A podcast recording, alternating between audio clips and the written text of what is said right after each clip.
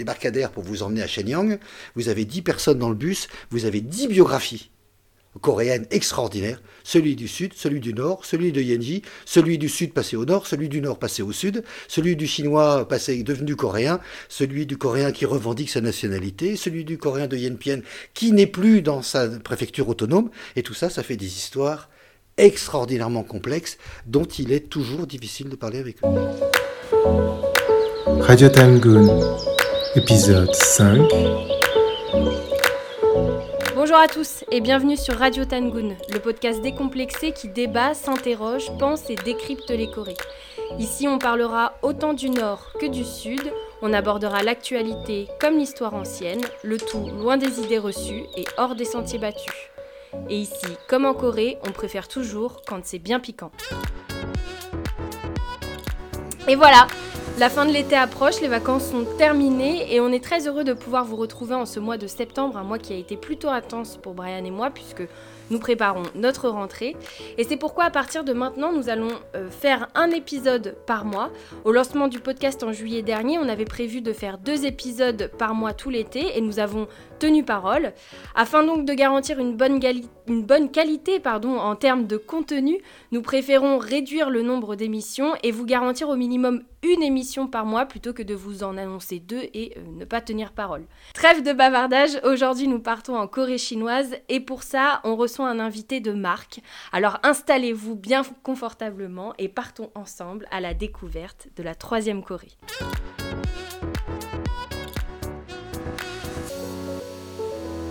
En mars 2020, les autorités de la province chinoise du Qinghai, qui est en fait la province tibétaine de l'Amdo, ont annoncé que l'enseignement en école primaire et au collège, qui était jusqu'ici bilingue en tibétain et en chinois mandarin, ne serait dorénavant plus qu'en chinois mandarin. Et puis, en septembre, ce fut au tour de la Mongolie intérieure de voir son bilinguisme supprimé dans l'enseignement, à la fois en primaire et aussi au collège. Cette réforme générale des langues d'enseignement en République populaire de Chine pose très largement la question du traitement des peuples minoritaires au sein du pays. Mais pas si minoritaires que ça, en fait, sur leur propre territoire d'origine. L'actualité nous rappelle tous les jours la colonisation du Tibet, les provinces du Kham et de l'Amdo, puis du Hutsang, aujourd'hui l'Arat, la région autonome, pas du tout autonome du Tibet, la partition des régions mongoles entre le pays Mongolie et la région de la Mongolie intérieure en République populaire de Chine, et évidemment, les horreurs que connaissent aujourd'hui le peuple ouïghour dans la région du Turkestan en Chine, le Xinjiang. Alors, nous, en tant que personnes travaillant sur les Corées, le traitement des peuples minoritaires en République populaire de Chine ne peut que nous intéresser, puisque les Coréens font partie officiellement des 56 peuples minoritaires reconnus par la Constitution de la République populaire de Chine.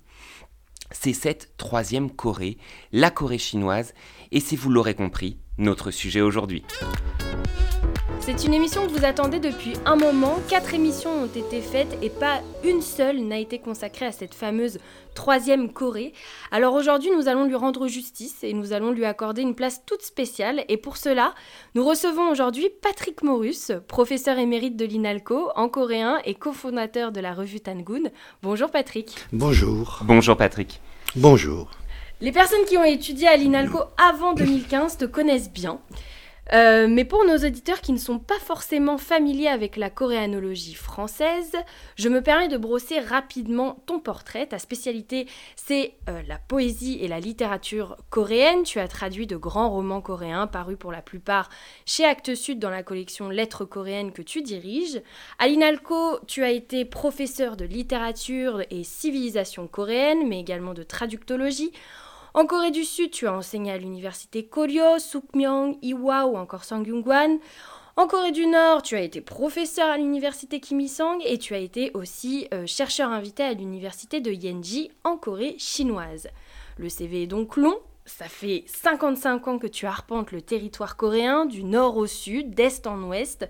Donc autant dire que tu es le plus qualifié pour nous parler de cette 3e Corée. Mais avant tout, il convient de la présenter.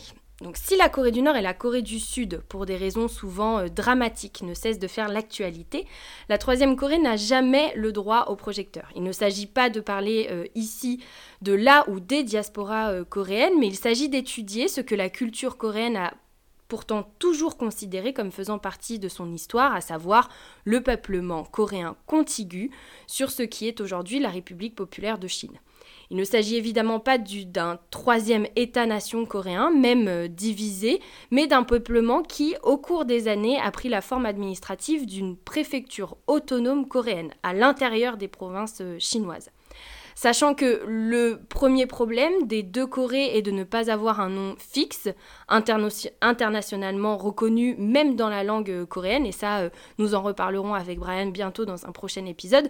Il n'est donc pas étonnant que cette troisième Corée souffre d'abord d'un problème de dénomination. L'expression d'ailleurs « troisième Corée » n'est elle-même pas partagée par tous les chercheurs, voire fortement refusée par les deux autres Corées. Et un des commentaires qu'on peut lire sur la Corée chinoise est qu'il s'agirait d'une migration plutôt récente de la population, des populations coréennes vers ces régions, des provinces donc du Liaoning, du Jilin et du Heilongjiang. Alors, toi, Brian, sur le plan de l'histoire ancienne, à travers l'archéologie et les textes anciens, quel est ton point de vue ? Alors, si l'on doit évoquer l'histoire de la Corée chinoise à travers l'historiographie et l'archéologie, je devrais commencer par évoquer le fait que le peuplement de la péninsule, lors de la période préhistorique et très ancienne, s'est fait à travers différentes ethnies et différents peuples, venant de Sibérie et de l'Altaï. Ces différents peuples ont par la suite formé des royaumes plus ou moins centralisés et plus ou moins pluriethniques, dont un royaume qui fut certainement pluriethnique et qui couvrait la zone qui nous intéresse aujourd'hui, à savoir le Koguryo. Alors pour savoir de quoi nous parlons, il s'agit d'un royaume antique ayant existé à cheval entre le nord-est de l'actuelle Chine et ayant couvert la moitié septentrionale de la péninsule coréenne. Ce royaume a eu, au cours de son existence, depuis 37 avant notre ère jusqu'en 668, deux capitales, l'une est l'actuelle Tian dans la province du Jilin en Chine et la ville de Pyongyang que vous connaissez bien, l'actuelle capitale de la Corée du Nord. Sur le plan archéologique, ce royaume, qui était un véritable empire militaire dont l'aire d'influence couvrait tout le nord-est asiatique, nous a transmis des vestiges, des forteresses, des tombes peintes, parmi les plus importantes de l'époque. Du côté des textes, il faut noter que l'historiographie chinoise, composée par les États anciens que la Chine contemporaine a décidé de se considérer l'héritière, n'ont jamais, eux, considéré le Koguryo ou le Pare, un État, un royaume, qui va succéder au Koguryo dans le nord-est asiatique, comme sinisé. Le royaume apparaît dans de nombreux ouvrages anciens, dans les Trois Royaumes, le Sanguozhi, volume 30, chapitre 30, et il est considéré comme un peuple barbare. Dans le livre des Han postérieurs, le Hou Han Shu, volume 85, chapitre 75, il est qualifié de peuple barbare. Dans le livre des Yang, le Yang Shu, volume 54, chapitre 48, c'est aussi un barbare. Je pourrais en citer plein d'autres. Mais il y a quand même deux royaumes chinois qui vont avoir de vraies interactions avec le Koguryo. Ce sont les Wei du Nord qui vont être très empreints d'un exotisme et d'une grande curiosité pour les pratiques rituelles du Koguryo, et les Tang qui vont être leurs pires ennemis jusqu'à s'allier avec un autre royaume qui sera qualifié plus tard de coréen, à savoir le Shilla, dans l'objectif d'anéantir notre Koguryo, ce qui va fonctionner en 668. Le royaume va réapparaître à la période médiévale en Corée dans l'historiographie de l'état du Koryo, dont vient le nom coréen, qui va dominer la péninsule entre 918 et 1392, dans deux textes fondateurs de l'histoire coréenne, dans l'histoire nationale, à savoir les mémoires historiques des Trois Royaumes, le Samguk Sagi. Donc on parle de Trois Royaumes coréens, à ne pas confondre avec les Trois Royaumes chinois, rédigé en 1145 par le militaire Kim Puchik, et l'histoire oubliée des Trois Royaumes, le Samgukyusa, écrit par le moine Iryon en 1281. Ce sont des textes qui vont décrire des mythes, des légendes et des intrigues de cour dans ces trois royaumes. Et c'est la première fois, d'un point de vue textuel, que ces trois royaumes vont apparaître ensemble dans des écrits sous l'égide du royaume de Koryo. Ainsi, si l'on doit faire une comparaison historiographique entre les écrits chinois et coréens des périodes anciennes, on voit très bien que les textes chinois considèrent le Koguryo comme un royaume barbare qui ne fait pas partie de l'espace civilisationnel. Pour autant, la Chine a aujourd'hui inclus dans son histoire des peuples que l'historiographie a considérés barbares. Mais à l'époque ancienne, ce n'était pas le cas. Mais là où c'est intéressant, c'est de voir vraiment leur curiosité avec laquelle les textes chinois traitent ce royaume du Koguryo. Et donc, à travers cette presque exotisation du royaume de Koguryo, on peut voir vraiment qu'il y avait un fossé culturel entre les peuples qui peuplaient la Chine du Nord autour par exemple de l'actuel Pékin et cette région du nord-est asiatique. Alors qu'à l'inverse, les textes coréens de la période médiévale montrent que le royaume du Koryo inclut le Koguryo dans son héritage, dans son histoire nationale. Donc très tôt par les textes, l'appartenance du Koguryo à l'histoire nationale coréenne est attestée. Sur le plan archéologique maintenant, il y a d'immenses différences entre les sites des 3 royaumes coréens. Sur le plan funéraire, dans l'architecture, dans les artefacts et les croyances, les 3 royaumes pourraient ne pas avoir grand-chose en commun. Je ne vais pas rentrer dans les détails linguistiques puisque je n'en suis pas du tout spécialiste, mais là aussi, d'un point de vue de la langue, entre le Koguryo, le Shilla et le Pekche, il y a aussi 2 grandes différences. Pour autant, les guerres et les interactions diverses entre ces royaumes ont marqué leur rapprochement. Il y a eu des échanges liés au bouddhisme, mais aussi des intermariages entre les cours. Une caractéristique qu'ils ont en commun, c'est un fond de légendes et de mythes, notamment les mythes fondateurs de leur royaume, où les souverains seraient nés d'un œuf, ce qui n'est pas vraiment commun à d'autres peuples dans la région, et qui pourrait montrer une certaine coréité extrêmement ancienne, que ce soit Yogosei, le fondateur du Shilla, ou Chumong, le fondateur de Koguryo. Il semble que des pratiques qui sont aujourd'hui grossièrement qualifiées de chamanistes, pour simplifier, ont été communes à l'ensemble des peuples de la péninsule et du nord-est asiatique, que l'on retrouve aussi aujourd'hui aussi bien dans les Corées qu'en Sibérie. C'est donc bien la période médiévale qui va faire, par la construction d'une histoire nationale, réunir ces 3 royaumes coréens, et donc la partie septentrionale avec le reste de la péninsule. Pendant cette période médiévale et pendant des siècles, les populations coréennes qui vécurent au-delà des frontières toujours mouvantes entre les royaumes du Koryo et du Choson vont continuer à vivre autour des tombes et des places fortes des anciens royaumes antiques, bien que vivant au sein de royaumes que les Chinois qualifieront de barbares, les royaumes mandchous des Khitans par exemple. Et donc ces mandchous qui, dans la période médiévale et la période prémoderne, vont dominer le nord-est asiatique, avant de prendre le pouvoir sur la Chine et de fonder la dynastie des Qing, vont garder en fait un statu quo avec les populations coréennes de ces régions et vont les laisser vivre en fait autour des places fortes, des capitales antiques. Pour autant, il y a eu toujours des migrations, des remigrations et des déplacements de population, dont nous n'avons pas forcément les traces, nous, historiens, pour les périodes anciennes, et ce n'est qu'à partir en fait la fin du 19e siècle que ces mouvements ont été consignés. Mais là, moi, ce n'est plus ma période, et donc je vais laisser Patrick nous en parler plus longuement. Plus longuement, non. Bravo d'avoir fait si court pour une histoire aussi compliquée, mais il le fallait, sinon on se perd dans les détails. À ta décharge, j'ajoute 2 choses. La première, c'est que, comme d'habitude, toutes ces histoires-là sont écrites par les vainqueurs, et qui plus est corrigées tardivement. Et deuxième chose, que la période récente, le XXe siècle, a vu un certain nombre d'envahisseurs, ou disons d'invités non invités, se pencher sur le cas de l'histoire coréenne et l'écrire à la place des Coréens, en cherchant à démontrer un certain nombre de choses, c'est-à-dire ce genre de questionnement dont on connaît la réponse avant même de formuler la question. Et donc, beaucoup de gens avaient intérêt à dire que les Coréens de Chine étaient chinois, qu'ils étaient japonais. Les Russes n'ont pas essayé, mais ils ont mis leur nez quand même dedans. Et aujourd'hui, la Corée du Nord et la Corée du Sud,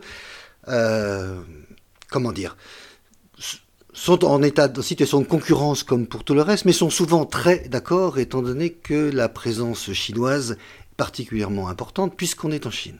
On est géographiquement et politiquement en Chine.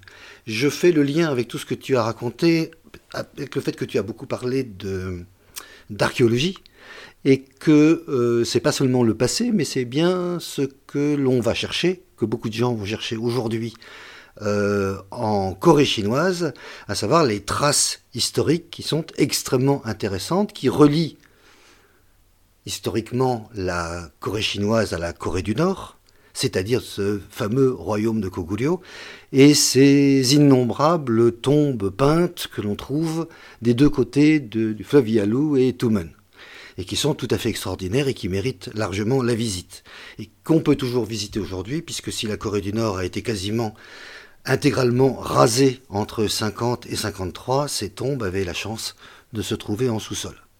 Mais ce qui nous intéresse, nous, ce sont les gens, les populations, qui sont fort difficiles à interroger quand les régimes qui les gouvernent ont intérêt à leur faire dire une chose ou une autre. Tu es parti des peuplements et des migrations de la fin du 19e siècle. Celles-là, au moins, elles sont certaines. Elles sont attestées, elles sont chiffrées, elles sont quantifiées. Et tout le monde est à peu près d'accord là-dessus, même si les explications sont fortement divergentes.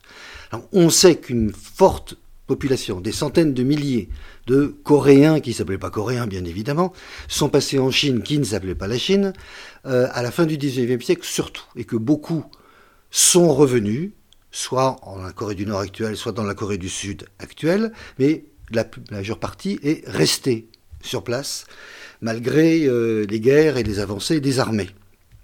Ce qui n'empêche pas que, par définition, je dirais de façon darwinienne, il reste forcément des Coréens et des traces des Coréens. On met des guillemets partout à Coréens, tout le monde l'aura compris, dans la région. Mais quand on va à Yanji, ou quand on va à l'université à Yanji et qu'on pose la question, étrangers on a le droit, les gros patogas on a le droit, on a un long nez qui permet de faire toutes les fautes, donc on peut poser ces questions qui par ailleurs ne sont pas tellement posées entre Coréens et Chinois.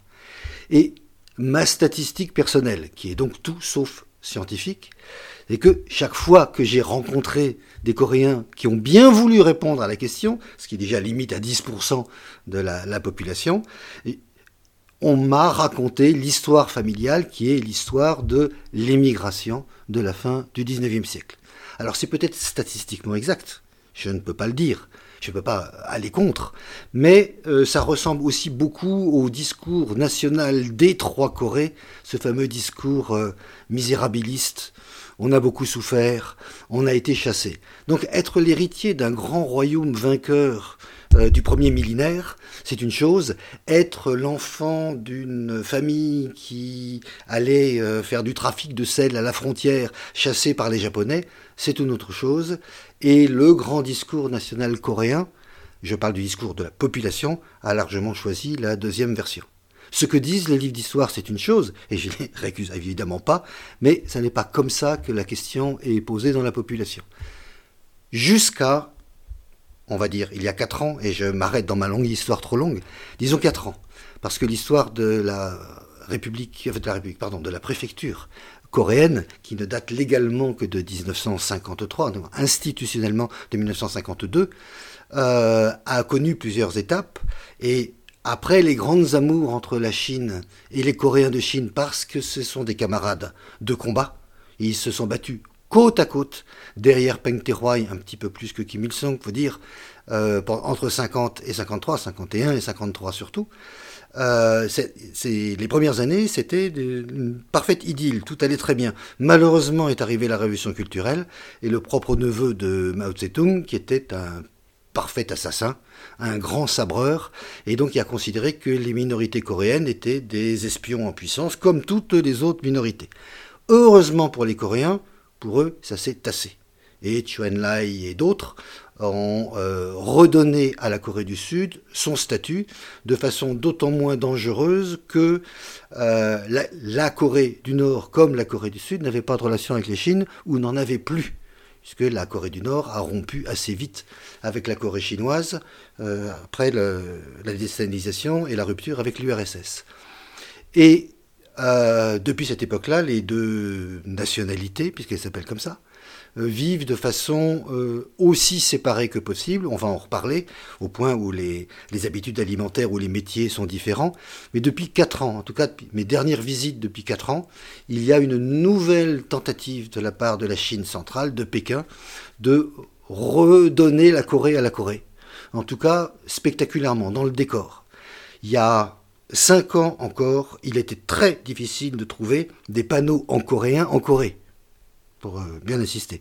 Aujourd'hui, il est très très difficile de ne pas trouver un message bilingue. Est-ce que pour autant les deux nationalités s'entendent très bien ? C'est peut-être la suite de notre conversation. Alors, on a commencé cette émission en évoquant les questions linguistiques. Alors, la question qu'on peut se poser, qui est toute simple et bête et méchante, c'est est-ce que ces populations parlent coréen ? Je reconnais que la question se pose, puisque c'est celle qu'on nous pose quand on va en Corée du Nord à chaque fois. Est-ce qu'ils parlent le même coréen? Ce à quoi on répond, mais c'est pas parce qu'ils sont séparés depuis 70 ans qu'ils ont changé la place des adjectifs. Je veux dire, c'est aussi simple. Alors, effectivement, en Corée chinoise, à partir du moment où les Chinois n'ont pas toujours été très tendres, en particulier d'un point de vue scolaire et universitaire, la question se pose absolument. Alors, qui parle quoi? Les Coréens de Chine sont chiffré quelque chose comme 2,5 millions. Chiffre extrêmement discutable, bien entendu, mais ils seraient dans les 2,5 millions, avec peut-être 40% d'entre eux seulement vivant maintenant dans le district autonome, dans la préfecture autonome. Est-ce qu'ils parlent coréen? Oui, absolument, ils parlent très bien coréen. Ils sont tous bilingues et trigraphes. Ils parlent coréen, national, dialectal comme tout le monde, chinois, et ils lisent en même temps notre ABC, bien sûr, qui est sur toutes les publicités partout. Donc ils savent lire McDonald's, comme le reste du monde entier, McDonald's, bien sûr. En revanche, nos amis chinois, nos camarades chinois, nos frères d'armes chinois ne parlent pas un mot de coréen. J'en connais 2. On pourrait présenter les choses positivement en se disant que pour le mandchou, c'est encore pire.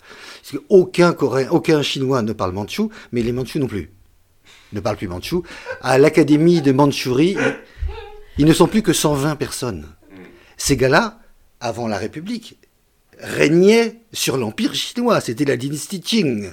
Ce qui expliquait d'ailleurs tout à l'heure pourquoi il y avait si peu de Chinois Han en Mandchourie. C'était clair que les Mandchous n'étaient pas du tout chauds pour faire venir des Han dans la Mandchourie. Ils ont même favorisé les Coréens et les Russes au détriment des Han, mais c'est une autre histoire. Ils parlent tout à fait chinois, mais coréen, mais parce que c'est jamais simple en Corée, et sinon ce ne serait pas drôle, et on n'aurait plus de sujet pour le podcast. Les Coréens du Sud, quand ils viennent à Yanji, puisque c'est l'endroit où tout le monde peut se retrouver, ils n'ont pas le droit d'aller en Corée du Nord, c'est là où tout le monde peut se retrouver, et il y a de relatives libertés pour se rencontrer. En tout cas, à l'université, il n'y a pas de problème, débarquent tous avec l'idée qu'ils ne comprennent pas les Nord-Coréens, que c'est impossible de se comprendre, et qu'avec les Coréens de Chine, il y a une sorte de mi-chemin, on leur demande de servir d'intermédiaire et de truchement. Il m'est arrivé un nombre assez considérable de fois d'échanger des boissons locales pour communiquer et discuter de littérature ancienne, bien entendu, avec des profs du coin. Et quand il y avait à table un Coréen, un prof, un universitaire du Nord, un universitaire du Sud, ils disaient ne pas se comprendre linguistiquement. Alors qu'ils se connaissaient. On passait par le Coréen chinois qui expliquait en gros ce que l'un et l'autre avaient dit. Et il y avait toujours un moment où on passait par moi en me disant « traduis-nous ce que l'autre a dit ». Si vous y réfléchissez, c'est totalement absurde, puisque si je les comprends, ils se comprennent. Enfin, je veux dire, voilà. Mais là, on a affaire à quelque chose qui est psycholinguistique ou idéologico-linguistique, qui est on ne se comprendra pas, donc on ne se comprend pas. La cuisine coréenne va être piquante, elle est piquante. C'est une décision comme ça à l'avance. Alors, ils parlent coréen. Ils ont une très très belle université bilingue, l'université de Yanji, chinois-coréen, avec pas beaucoup de langue coréenne dedans. Mais le seul département que je connaisse, peut-être que les Américains ont fait ça dans certaines facs. En tout cas, le département est marqué Hangukak Chosanak. Et personne n'y trouve à redire. Il y a des petites particularités. Ils sont 7-8 profs. Il y en a la moitié qui ne font cours qu'en chinois, alors qu'ils sont coréens. Ils ont des cartes d'identité. Vous connaissez l'importance des cartes de visite. Vous connaissez l'importance de la chose en Corée, dans les Corées. Elles sont généralement écrites en chinois, en hanja. Mais ils parlent parfaitement coréen. Je n'ai jamais eu de difficulté quelconque à parler avec des Coréens de Yanbian, à la limite, bien entendu, des dialectes et des paysans de 75 ans qui n'ont plus leurs dents. Là, je renonce. Je sais que je n'y arrive pas, mais c'est la même chose dans le Tsolado. Non, ils parlent coréen. On embrasse quand même nos amis du Tsolado. Mais ils parlent, juste, je termine, ils parlent tout à fait coréen, un coréen tout à fait normal avec 25 guillemets, il n'y a pas de raison qu'il ne parle pas. Il est relativement sinisé, mais beaucoup moins que le coréen n'est américanisé à Séoul. Alors on peut très très très bien s'en passer alors qu'on est en Chine. et ils sont maintenant reboostés par la politique chinoise, mais ça fait très longtemps, hein, c'est pas des 5 dernières années, on trouve partout des publications en coréen, j'ai compté 8 revues littéraires en coréen, c'est quand même assez colossal, il n'y a plus 8 revues nationales littéraires à Paris maintenant, hein. Donc c'est vraiment quelque chose de très important. Est-ce que pour autant c'est l'effet d'une politique nationale ou régionale ou une réelle consommation de la part des Coréens sur place? Je ne serais pas très très très optimiste. Tous les textes nord-coréens et coréens de Yanbian que j'ai trouvés pour les traduire, je me suis débrouillé tout seul. Et chaque fois que j'ai demandé, même à mes étudiants, de me trouver, qu'est-ce que vous lisez en ce moment, qu'est-ce qu'il y a, etc. C'était jamais des textes coréens. On peut aussi se demander du coup comment est-ce que les autorités chinoises, elles, entre guillemets, gèrent cette minorité coréenne, dans la mesure où l'actualité n'a de cesse de nous rappeler que certaines communautés ethniques ou religieuses en Chine sont aujourd'hui grandement réprimées. L'affaire des manuels chinois déjà évoqués, savoir si Koguryo c'est un morceau de la Chine ou si c'est un vieux morceau de la Corée, mais quand même... C'est quelque chose qui est extrêmement importante et qui a pour une fois unifié la Corée du Nord et la Corée du Sud, a eu beaucoup, beaucoup de répercussions. Et on peut se demander pourquoi est-ce qu'après 60 ans d'existence du district autonome, ils décident d'un seul coup que, en gros, ils sont plus coréens.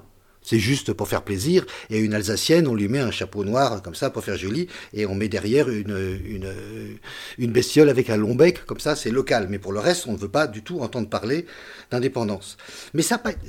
Peut-être qu'à certains moments, il y a eu des difficultés, mais ça fait très très très longtemps que les dirigeants coréens, moitié-moitié, de la préfecture autonome font tout ce qu'ils peuvent pour ne jamais, jamais, jamais fâcher les Chinois. Il n'y a aucune revendication nationale ou nationaliste visible. Il y en a peut-être, il y a forcément quelqu'un qui n'est pas content dans sa chaumière et qui met « Vive la Corée indépendante », c'est certain. Mais comme... une autonomie accrue voudrait dire plus de relations avec soit la Corée du Nord, soit la Corée du Sud. Ça, la Chine ne peut pas le laisser faire. Elle dit, vous ferez exactement ce qu'on vous dit. Donc, il n'y a aucune revendication. En échange, on leur a donné tous les attributs de la culture autonome. Et en 2012, je crois, en même temps que l'aéroport en face, on a ouvert un très grand musée ethnographique à Yanji, qui est absolument remarquable, qui est très très très bien fait, mais comme toujours dans cette région, c'est comme le musée de la guerre de Corée qui est du côté, qui est à Séoul, celui qui est à Pyongyang, et il y en a un à la frontière à Dandong qui raconte 3 histoires totalement différentes. Et dans le musée dans le musée ethnographique de Yanbian, l'essentiel est consacré à la guerre de Corée. Il n'y a pas Kim Il-sung, même pas cité en bas d'un truc. Donc c'est, on vous donne votre histoire, mais on va vous l'écrire pour vous parce que ça ira plus vite. Donc tout ça pose énormément de questions et ça ne règle pas les questions de la réalité quotidienne des relations entre, on va appeler, population Han et population coréenne. Et concernant les mouvements de population en Chine, est-ce que ces Coréens bougent beaucoup à l'intérieur du territoire chinois? Et si c'est le cas, où vont-ils? Alors ça, c'est une histoire très longue et je vais la faire très courte. Relation entre les Han et les Coréens, et qui serait la première raison pour des Coréens d'aller voir ailleurs. Il peut y en avoir d'autres, mais quand on est mal dans sa propre maison, on peut vouloir aller en vacances. Les textes que je connais, je pense en particulier à un texte qui s'appelle Maïre, qui est le fleuve des oreilles du cheval, qui est une nouvelle extraordinaire qu'on publie dans la prochaine anthologie des 3 Corées. Parenthèse, la Corée du Nord, la Corée du Sud et la Corée chinoise nous ont demandé de ne pas l'appeler les 3 Corées. J'avais déjà commis la faute. Donc, ça montre très bien où on en est. Raconte l'histoire de 2 villages, et surtout l'un d'entre eux, où une partie de la population est coréenne, une partie de la population est chinoise. Et ça finit très très mal parce qu'il y a une Coréenne qui a une relation avec un Chinois, est obligée de se suicider et tout. Enfin, tout est très beau, tout va très très bien.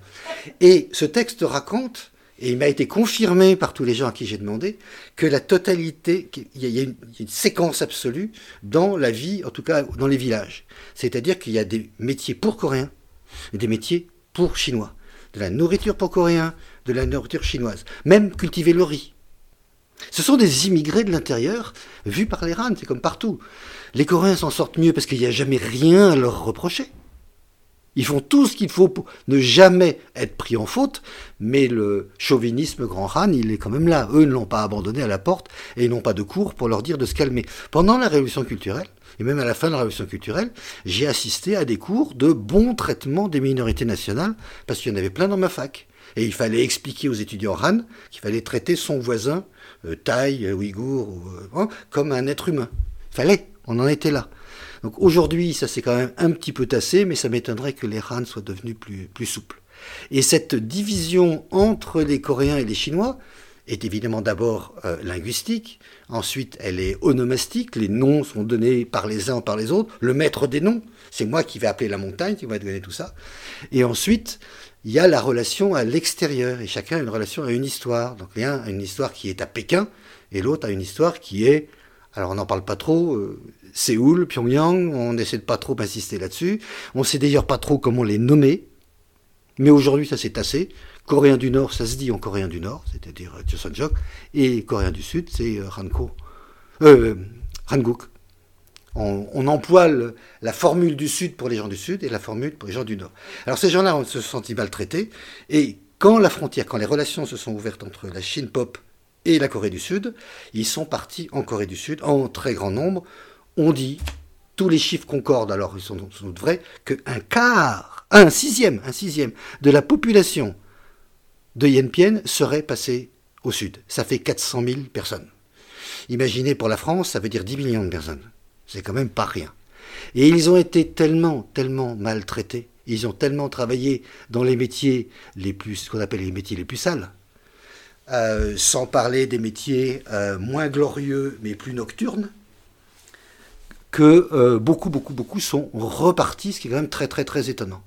C'est la deuxième grande émigration sud-coréenne, la première étant le départ de tous les Chinois des Chinatown, y compris au centre de Séoul, quand les choses se sont envenimées avec la Chine populaire. Il faut dire qu'ils sont allés à Taïwan. Beaucoup sont revenus, mais sont revenus où ? Très peu sont revenus à Yanbian. Très peu sont allés en Corée du Nord, mais il y en a. Et la plupart sont partis non pas en Chine, mais dans leur horizon chinois, c'est-à-dire ce que nous appelons la Mandchourie, mais nous n'employons pas ce mot-là pour ne pas fâcher nos auditeurs chinois. Chut. Et dans ces villes que vous connaissez, dont vous pouvez parler bien que moi, c'est-à-dire Shenyang, l'ancienne Mukden, passée de 2 millions à 17 millions d'habitants en 12 ans, et puis surtout le port de Dandong, qui lui est passé de quelques centaines d'habitants à Rotterdam, en l'espace de 7-8 ans. Et juste pour terminer là-dessus, et ces gens-là sont devenus beaucoup plus intégrés à la Chine. Pour leur faire lâcher un mot en coréen, il faut vraiment aller boire 10 fois de suite. Pour trouver à Jian, par exemple, des restaurants, c'est la capitale historique.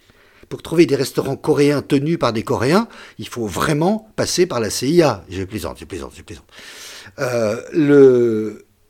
Mais ça fait des mélanges qui sont très particuliers. Quand vous prenez un petit bus pour passer de la Corée du Nord à la Corée du Sud via le bateau, et qu'on vous prend au débarcadère pour vous emmener à Shenyang, vous avez 10 personnes dans le bus, vous avez 10 biographies coréennes extraordinaires, celui du Sud, celui du Nord, celui de Yanji, celui du Sud passé au Nord, celui du Nord passé au Sud, celui du Chinois devenu Coréen, celui du Coréen qui revendique sa nationalité, celui du Coréen de Yanbian qui n'est plus dans sa préfecture autonome, et tout ça, ça fait des histoires extraordinairement complexes dont il est toujours difficile de parler avec eux. C'est peut-être là, en fait, la question contemporaine de ces migrations des Coréens de Chine à l'intérieur même de la Chine.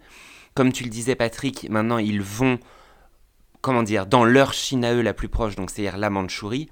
Et ce qui pouvait avant se faire uniquement à Yanbian, dans la préfecture autonome, à savoir la rencontre entre les trois Corées, aujourd'hui maintenant, moi je m'en souviens en 2015 quand j'ai atterri comme ça à Shenyang, ce qui m'a le plus frappé, c'est que je ne suis pas en terre coréenne, je ne suis ni en Corée du Sud, ni en Corée du Nord, ni en Corée chinoise, et pourtant, j'ai mes trois Corées, elles sont là. Pour ceux qui connaissent un peu Shenyang, le quartier coréen de Shenyang, qu'on nous décrivait il y a quelques années comme le quartier le plus pourri d'une des villes les plus pourries de Chine, parce que Shenyang, c'est quand même... moi, avant d'arriver à Shenyang, je m'attendais à les anciennes usines post-maoïstes décrépies. Et en fait, je me suis rendu compte que la station de métro centrale ressemblait plutôt au palais de Mickey, puisque c'est là où on donne le Hukou, le passeport central, pour les Chinois qui ne peuvent pas aller ailleurs. On essaie de repeupler cette zone-là. Mais donc on s'est aventuré dans ce quartier coréen de Shenyang, qui sont en fait les anciennes écuries mongoles autour d'un espèce de stupa blanc.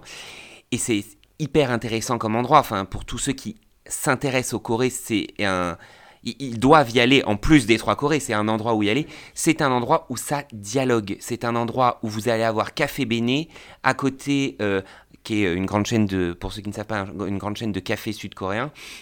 À côté, vous allez avoir un restaurant nord-coréen d'État. À côté, vous allez avoir une librairie tri-coréen, coréen du Sud, coréen du Nord, coréen de Chine, tenu par des coréens de Chine. Et puis à côté, vous allez avoir un Daiso. Et à côté, voilà, ça n'arrête pas.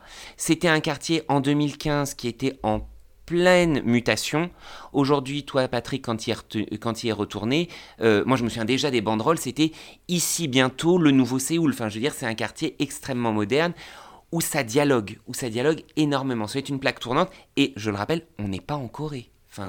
À part la ville de Yanji, pour les profs intellectuels et les offices de tourisme, parce qu'il y a un gros passage de touristes de Corée du Sud qui vont voir au Chambachan, enfin au Pictou, et où ils ont l'impression d'aller en Corée du Nord alors qu'ils sont en Chine, mais ils insistent, il faut que ce soit un peu Corée chinoise. C'est un endroit où tout est inscrit en coréen alors qu'il n'y a pas de coréen.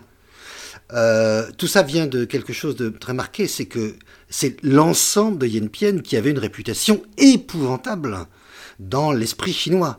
Yanbian, alors je ne vais surtout pas choquer, n'envoyez pas de messages, s'il vous plaît, je parle de représentation. Un certain nombre de nos auteurs de romans policiers en mal d'imagination casent leur histoire à Marseille. Bon, c'est idiot.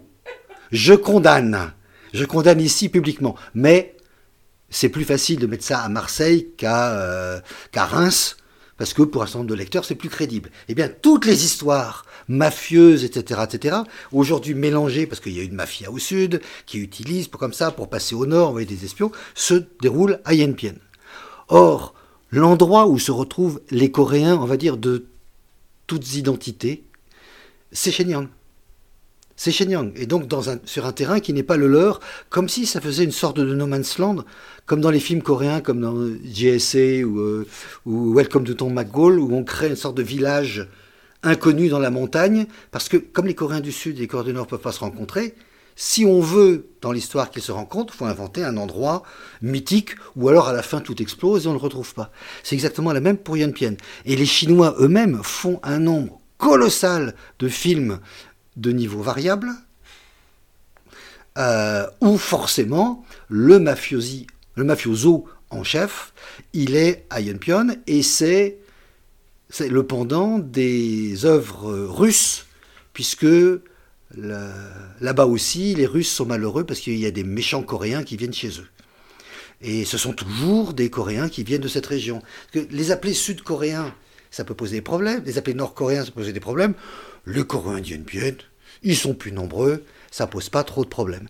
Mais c'est en même temps, et tu viens de le signaler, la région de loin la plus passionnante. Notre nord-est asiatique, en fait, reste le phare est d'il y a longtemps, en fait. Et alors, tu nous parlais à un moment de ces populations, donc, coréennes de Chine, qui sont parties en masse à une époque vivre en Corée du Sud.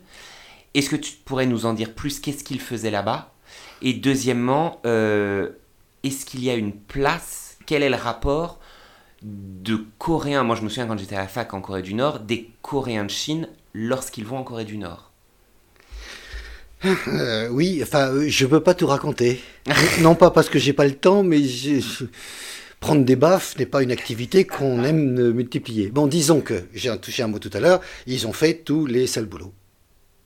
C'était tellement content de s'en sortir, de voir un peu ce à quoi les réfugiés nord-coréens ont été soumis aussi. Ils ont fait tous les sales boulots, et comme je disais, y compris un certain nombre de sales boulots nocturnes, dans des établissements où il n'y a que des hommes qui ont très chaud, et des dames qui leur servent à boire parce qu'ils ont trop chaud, je pense. Enfin, c'est l'explication qu'on m'a donnée, je pense qu'elle est juste. Donc, beaucoup sont repartis. Il y a eu une deuxième fournée, j'emploie le mot exprès parce qu'il est atroce, et qui n'est pas arrivé qu'aux Coréens de là, mais à tous les gens du sud-est asiatique, c'est-à-dire être embarqués pour être mariés à des paysans, puisque les femmes de la campagne, il y a le raid qu'elles ont compris ce qu'elles risquaient, et elles sont parties dans les villes. Donc tout ça, ce sont des côtés... Je veux dire, on peut faire des cartes postales. Tout est loin d'être rose dans ces pays-là. Ce qui nous intéresse, nous, tous les trois, et puis tout Tangun, c'est que depuis le temps qu'on y va, on voit enfin tous ces éléments du puzzle coréen s'animer, refonctionner, et non, tous les voyants ne sont pas ouverts, mais avant, ils étaient tous au rouge. Donc c'est quand même un grand progrès. Et après, on est arrivé au moment où on dit plus, sauf pour l'émission, les Coréens du Nord, les Coréens du Sud et les Coréens de Chine. On connaît des Coréens, parce que les autres on n'a pas envie de les voir, parce qu'il y a des gens qu'on n'aime pas, parce qu'ils ont aussi ils ont aussi des fronts très très nationaux là-bas. Mais dans les trois Corées. Mais quand on les laisse agir, comme eux le réclament depuis très longtemps, au point de nous casser les oreilles, quand on leur dit « laissez-nous faire des choses entre nous », quand on rencontre les trois Corées, ou à Yanji, ou à Shenyang, c'est fou la créativité et les échanges qu'ils ont entre eux. Le mépris du Sud-Coréen qui avait réussi devant ces ploucs de Chine, ça y est, c'est passé. Ils ont bien vu qu'il y a belle lurette que ça ne se passait pas comme ça. Et on va maintenant... on y va 3 fois par an, on les connaît, dans des restaurants-boîtes de Shenyang. Bon, on va boire un coup et on chante, on peut le dire. Et pendant toute la soirée, on sort des chansons des trois origines, et tout le monde connaît les chansons des autres, sauf une, que j'ai entendue en novembre dernier, pour la première fois depuis tant d'années de Corée, ou les deux, c'était l'International. Elle est beaucoup chantée en Corée du Nord. Ben moi je l'ai jamais entendue. Et ben moi on me l'a déjà chantée. Ouais, mais c'était encore un endroit avec des gens qui buvaient et qui avaient très chaud, c'est ça ? Non, c'était... Moi on me l'a chantée, mais en français eh ben oui, seulement. Oui, moi aussi. Voilà. Ah d'accord, mais français. Pas en coréen. En français, a cappella sur le campus derrière un arbre. Oui. Avec un accordéon dans le bus. D'accord, on est bien d'accord. Ah, c'était l'International, mais... pardon, en coréen.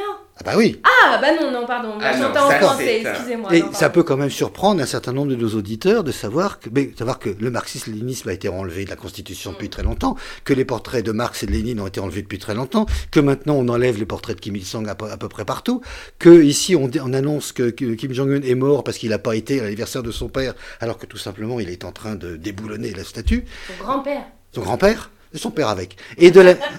Ah bon, on y va, ça fait du métal. Et toutes ces choses-là sont extrêmement importantes, mais on ne peut les voir que comme on fait. C'est-à-dire qu'il faut accorder autant d'importance à la lecture du journal qu'au programme des chansons des étudiants le soir au bistrot. Et à la fin de l'International, évidemment, les Sud-Coréens sont partis, parce que c'était quand même trop. Les Coréens de Chine n'ont pas chanté, mais ils ont ri. Et les Coréens de Corée du Nord se sont amusés à brailler parce qu'ils les chantent à peine chez eux, mais tout le monde le connaît. Et comme j'étais le seul dans la salle à la connaître, y compris en coréen, l'addition a été beaucoup moins forte qu'elle l'est habituellement. Moi, ce que j'aime bien quand on traite des Coréens de Chine en Corée du Sud, c'est quand même la question aussi très épineuse en Corée du Sud de l'immigration, puisque jusqu'à il n'y a pas longtemps, le pauvre larbin des Sud-Coréens était coréen, son propre larbin était coréen. Maintenant et pendant longtemps, il est devenu sud-est asiatique.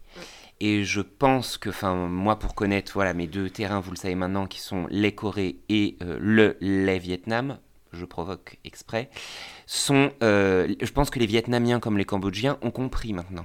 Je pense que au Vietnam, je me souviens il y a 10 ans, bon, il y avait tous ces hommes sud-coréens, taïwanais et chinois qui venaient chercher épouse. Maintenant, vous croisez un sud-coréen qui sort avec une vietnamienne à Saigon, vous avez le mépris de la salle, si ce n'est pas les insultes et les crachats. Donc, et même un vietnamien qui part étudier en Corée qui part travailler en Corée du Sud, aujourd'hui, il a intérêt à avoir un plan de carrière où il y va pour des études. Mais ce plan de la femme vietnamienne ou autre qui part en Corée du Sud, voilà, vraiment maintenant, je ne peux pas dire que ça n'existe plus, mais ça a été délaissé. Et donc ça pose la question dans l'avenir, en Corée du Sud, là je fais une petite parenthèse, mais de la migration, parce que c'est quand même un pays qui va bientôt perdre de la population. Il y a quand même peu de bébés qui naissent chaque année en Corée du Sud, le taux est quand même très bas. Moi, je me pose la question dans les années à venir de qu'est-ce qui va se passer d'un point de vue des emplois en Corée du Sud. C'est pas le seul pays, il y a le Japon aussi avec, mais ça va être une des questions qui vont se poser en Corée du Sud. Et là encore, lorsqu'on ouvre ses œillères et qu'on va vers la Corée du Nord, vers la Corée chinoise, ça nous porte des réponses. Il n'est pas étonnant, je fermerai la parenthèse là-dessus, que ce soit le patronat sud-coréen qui réclame à ce qu'on ouvre la DMZ aux investissements. Les Sud-Coréens vont avoir de plus en plus besoin de main-d'œuvre peu chère, et c'est encore mieux si elles sont coréennes. Et parfaitement capable et obéissante et tout et tout. Non, c'est totalement vrai. L'actuel président de Corée du Sud n'a pu réaliser ce qu'il a réalisé que parce qu'il s'est trouvé le patronat comme nouvel allié. L'armée et les autres, non, toujours pas, mais c'est là que ça s'est passé. Alors, sur les populations, le problème qu'a la Corée, c'est Corée du Sud en particulier, c'est son ultranationalisme tellement répété et son sang pur et unifié. Et on a été, vous avez cette vieille blague, la chapelle brûlée par les Ostrogoths, détruite par les Visigoths, volée par ce que vous voulez, est entièrement d'époque. Donc, les Coréens ont été envahis par la totalité de la planète, mais le sang est pur. Le facteur n'a jamais rien fait à Tata Germaine ou à la grand-mère. Mais à force de répéter ce genre de choses, ils se sont trouvés en complet décalage avec l'arrivée des Sud-Coréens, des Nord-Coréens, l'arrivée surtout des Chinois de Yanbian et l'arrivée de cette forte population d'immigrés, je pense en particulier au Bangladesh. Et autant le patronat le favorisait d'un côté, autant de l'autre côté, et il faut les saluer, les féministes sud-coréennes, qui ont beaucoup de mal à lutter contre la volonté des femmes de la bourgeoisie à surtout ne pas travailler, elles ont lutté contre l'importation, on ne peut pas dire autrement, de femmes à fourguer aux paysans à la campagne. Mais ça fait beaucoup plus de 20 ans que ça dure. Il y a quantité de villages où on trouve des banderoles des féministes disant non à l'importation, ce n'est pas du bétail, etc. etc. Ce qui fait que la Corée du Sud se retrouve maintenant avec une disparité de population, y compris dans ce qu'elle a cru gérer. C'est-à-dire que même être coréen soi-même n'est plus du tout une chose évidente. On est coréen de première, de deuxième, de troisième génération. Les Coréens qui sont partis à l'époque de la pauvreté et de la dictature reviennent. Je suis brésilien, j'ai de l'or, comme ça, pour épouser des Coréennes qui ne sont plus disponibles. Tout ça pour des raisons de sang, etc. Tout ça crée des mouvements de population et de contradictions d'idées anciennes que la Corée n'arrive pas à reformuler, comme elle n'a pas pu les reformuler après le naufrage du Séoul. Ce sont des enfants obéissants qui sont morts. Qu'est-ce qu'on peut dire pour aller contre ça ? Tout cet ensemble de choses. Et en même temps, réagité et réactivé en permanence par la politique nécessaire de ces différents gouvernements qui aujourd'hui ont besoin d'ouvrir et de mettre en contact leurs différentes populations. Mais aucune d'entre elles n'a un discours national qui est prêt à recevoir cette hétérogénéité ou cette disparité. La Corée est une, le sang est pur, il n'y a qu'un seul peuple, on a 5000 ans d'histoire, bon, ça y est, on l'a dit, alors maintenant on va faire autre chose parce que ça ne marche pas du tout. Et quand il s'agit de gérer des vies, et des centaines de milliers de vies à chaque fois, et de gens qui sont plutôt dans le bas de l'échelle sociale et très maltraités, on ne peut pas dire que l'avenir soit très glorieux de ce côté-là. Certaines questions autour de la Corée chinoise peuvent également amené à des tensions entre la Chine et les deux États coréens, notamment en termes d'héritage et donc d'ancrage dans le territoire. Et Brian, sur cette question, est-ce que tu pourrais nous en dire davantage ?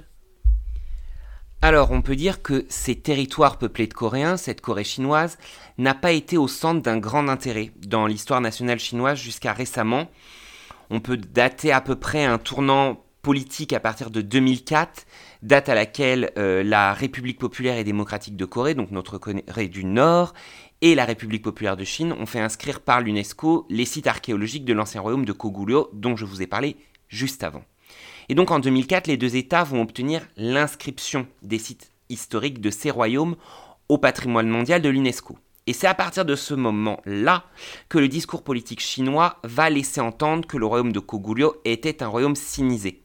Donc comme Patrick le disait avant, voilà, les anciens frères d'armes, les anciennes minorités coréennes sur ce sol vont là se retrouver au sein d'une balance entre les États. Et donc la Chine va clamer plus qu'un aspect sinisé du royaume de Koguryo, mais vraiment qu'il était chinois. Et c'est la première balle, je dirais, va partir du côté sud-coréen, qui ont énormément réagi à la publication d'articles et de manuels d'histoire en Chine. On n'a pas tant entendu que ça les Nord-Coréens, on dirait presque que les Nord-Coréens ont joué la zone tampon, même si, quand on connaît bien la Corée du Nord, ils se sont quand même placés historiquement du côté sud-coréen malgré tout. Alors, la Corée du Sud va dès lors mettre sur pied la très anglicisée Northeast Asian History Foundation, Tongbuka Yoksa Chedan, la fondation pour l'histoire de l'Asie du Nord-Est, qui sur ses plateformes explique ses objectifs. Alors, accrochez-vous bien, la fondation pour l'histoire de l'Asie du Nord-Est a été fondée dans le but d'établir une base pour la paix et la prospérité en Asie du Nord-Est. Ça nous rappelle des mauvais souvenirs. En confrontant les distorsions de l'histoire qui ont causé une souffrance considérable dans cette région et dans le monde. Tiens, la cour naturelle de l'histoire. Et en développant une compréhension correcte de l'histoire à travers une recherche de long terme et l'élaboration de politiques systématiques et stratégiques de développement.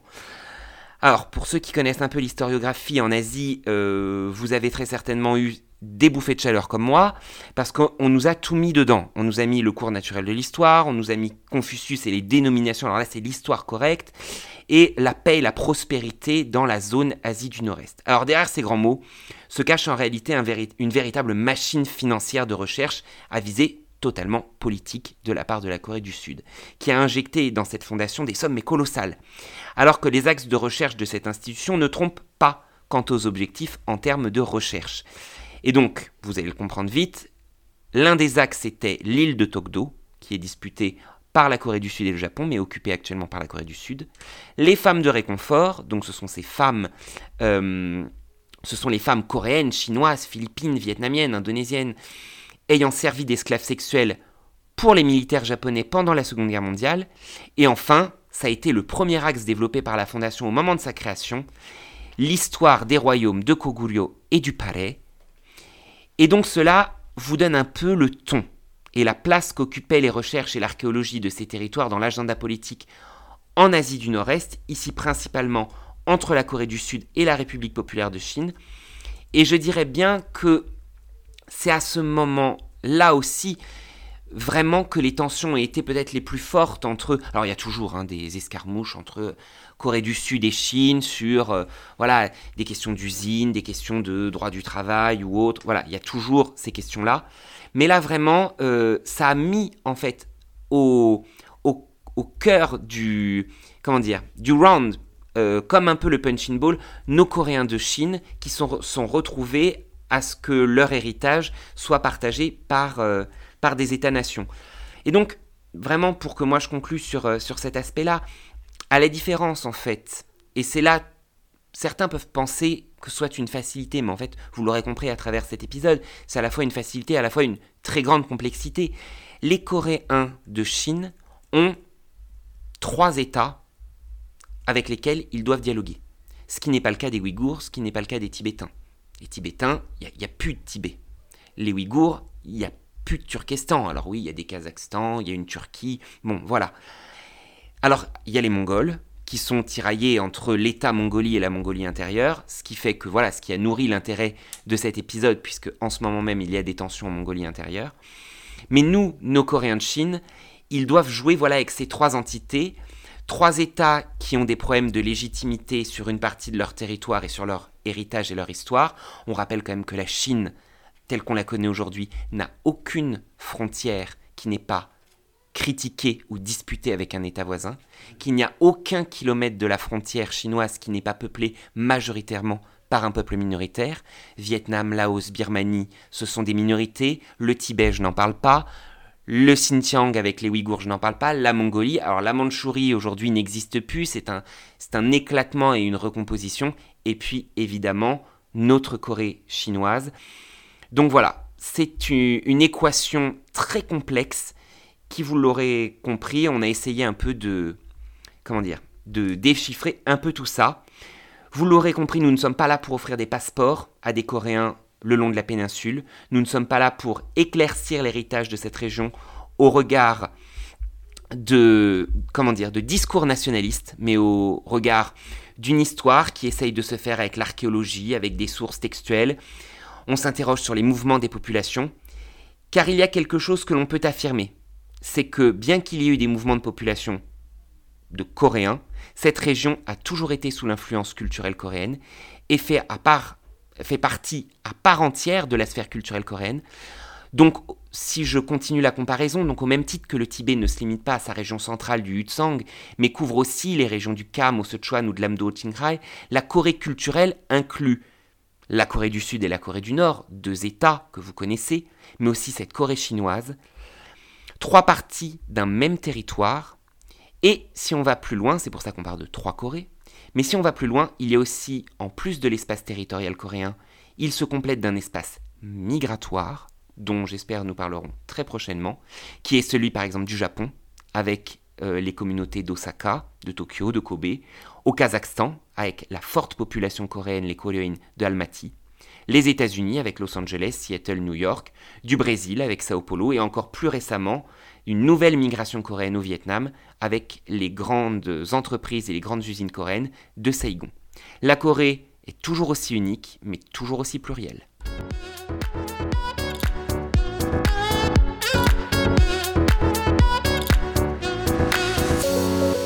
C'est ainsi que s'achève donc ce 5e épisode de Radio Tangun. Merci infiniment Patrick d'avoir été non seulement notre premier invité sur Radio Tangun, mais en plus de nous avoir parlé de cette 3e Corée, un peu délaissée par les recherches. Je rappelle également que ton dernier livre, Les 3 Corées, publié en 2018 aux émissions Hémisphère, est à retrouver dans toutes les bonnes librairies, mais également sur les sites internet marchands en ligne traditionnels. Merci aussi à toi Brian pour les éclairages que tu as apportés sur ce sujet, notamment sur la période ancienne, mais pas que, tu es quelqu'un de complet et nous apprécions. Et on espère que cet épisode vous aura plu, n'hésitez pas à nous faire part de vos retours sur nos différents réseaux sociaux qu'on vous listera dans la description. Et on se retrouve le mois prochain pour une nouvelle émission. D'ici là, portez-vous bien et prenez soin de vous et de vos proches, et comme on dit en Corée, Tashiman Altekaji, Annyeonghi Keseo, Tomanapshida. Si vous avez aimé cet épisode, soutenez-nous en vous abonnant à notre chaîne, en aimant ou en partageant ce podcast. On vous remercie.